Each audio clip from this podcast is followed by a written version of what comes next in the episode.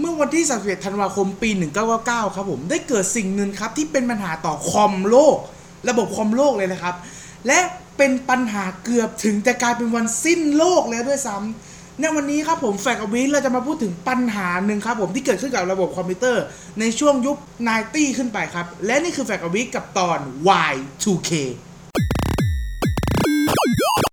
Y2K ครับผมเป็นบั๊กคอมพิวเตอร์ชนิดหนึ่งครับ ซึ่งก่อปัญหากับคอมพิวเตอร์ เมื่อปฏิทินในระบบครับ ขึ้นวันใหม่หลังจากวันที่ 31 ธันวาคม ปี 1999 ครับผม ปัญหาเนี่ยกระทบผู้ใช้งานคอมพิวเตอร์ทั่วโลกในวันขึ้นปีใหม่ของปี 2000 ต้นๆ ใครหลายๆคนครับ จึงไม่ค่อยสุนทรีกับปาร์ตี้ในวันขึ้นปีใหม่ของปีนั้นเท่าไหร่นักครับผม Y2K ครับเป็นตัวย่อมาจาก year 2 kilo ครับผมหรือ year 2000 ครับเพราะเนื่องจากกิโลในภาษาละตินเนี่ยถ้าเกิดแปลเป็นตัวเลขก็คือหลักพันครับผม ที่มาของปัญหานี้ครับ เราต้องย้อนกล่าวไปในช่วงปี 190 จนถึงปี 1980 ครับ ในตอนนั้นเนี่ยวิศวกรคอมพิวเตอร์ครับ เขียนโปรแกรมให้ปฏิทินในระบบปฏิบัติการเนี่ยแสดงด้วยเลข 2 หลักครับผม เลขปีเนี่ยสองหลักเท่านั้น อย่างเช่นถ้าเกิดมันเป็นปี 1973 ครับผม คอมพิวเตอร์ก็จะแสดงผลออกมาเป็นปี 73 ครับ ที่ต้องทำแบบนี้นะเพราะคอมพิวเตอร์ในยุคนั้นเนี่ยเก็บค่าข้อมูลได้แค่นิดเดียวครับ ไม่ได้เยอะครับผม ซึ่งการเก็บข้อมูลตัวเลขของปฏิทินถึง 4 หลักเนี่ยมันจะใช้ความจุเยอะ และใช้เงินลงทุนเนี่ยมหาศาลเกินไปที่จะรับได้ครับผม แต่แล้วครับเมื่อปี 2000 มาถึงครับผมคอมพิวเตอร์ทุกตัวบนโลกเข้าใจผิดเพราะวิศวกรตอนนั้นเนี่ยไม่ได้ออกแบบโปรแกรมระบบปฏิการให้ครอบคลุมในปี 2000 แต่มันนั้นครอบคลุมแค่ 1999 แทน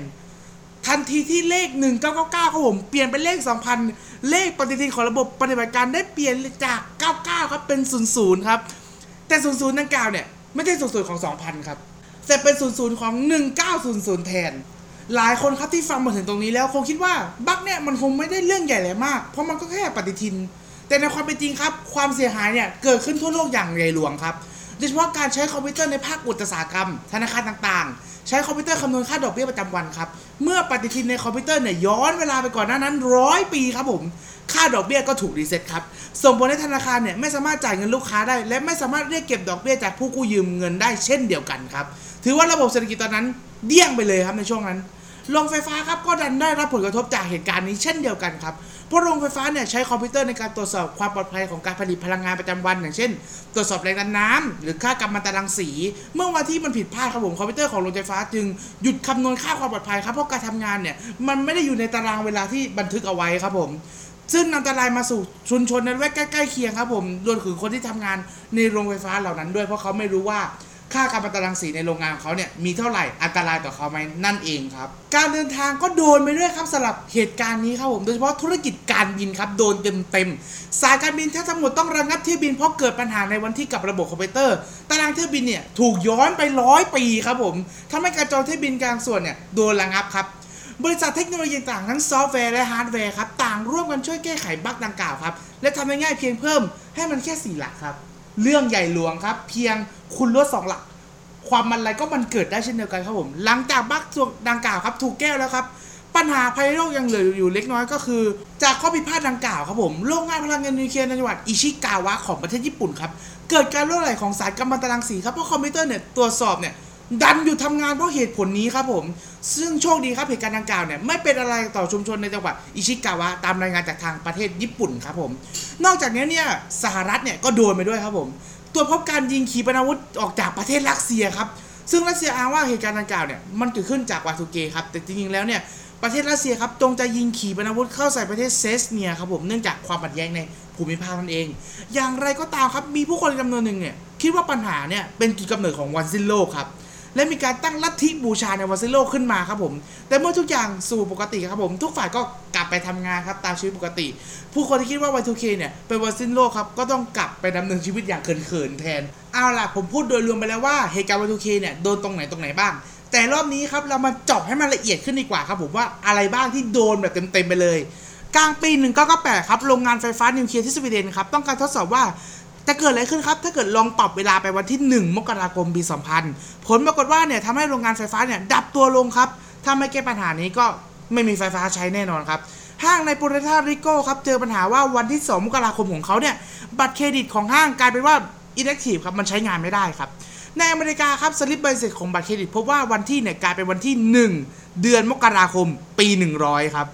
โปรแกรมเกี่ยวกับการบริหารการเงินส่วนบุคคลคิดกำไรขาดทุนจากหุ้นกองทุนเนี่ยผิดไปเลยครับ ที่สตันบูลครับผมวันที่ 31 เดือนธันวาคมปี 1999 ครับ ไม่มีแก๊สใช้ครับ เครื่องบินขนส่งสินค้า UPS DC ขีด8ครับ ต้อง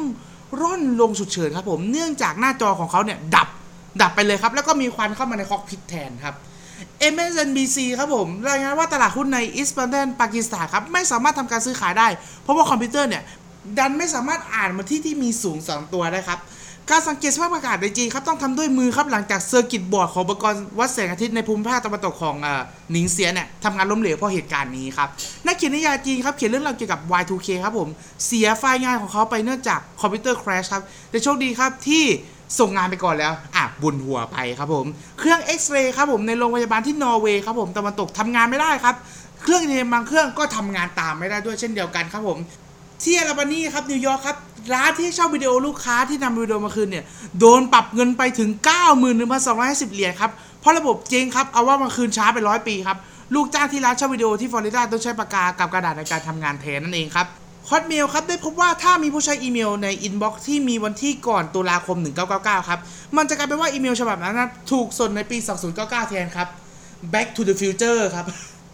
เอาล่ะ ผมว่าผมพูดเรื่องของ Y2K มาพอสมควรแล้วเนาะก็อย่าลืมครับติดตามครับแฟกอวีนะครับผมทุกวันจันทร์นะครับ6โมงเย็นนะครับทาง Spotify และทางอื่นๆอีกเพียบนะครับสำหรับวันนี้ครับผมทีชัยนันครับ ก็ต้องขอลาทุกท่านไปก่อนสำหรับวันนี้ สวัสดีครับ ขอบพระคุณที่รับฟังรายการเราจนจบ อย่าลืมติดตามพวกเราได้ที่ facebook.com/feedpods ไทยและติดต่อโฆษณาได้ที่ feedpods2019 at gmail.com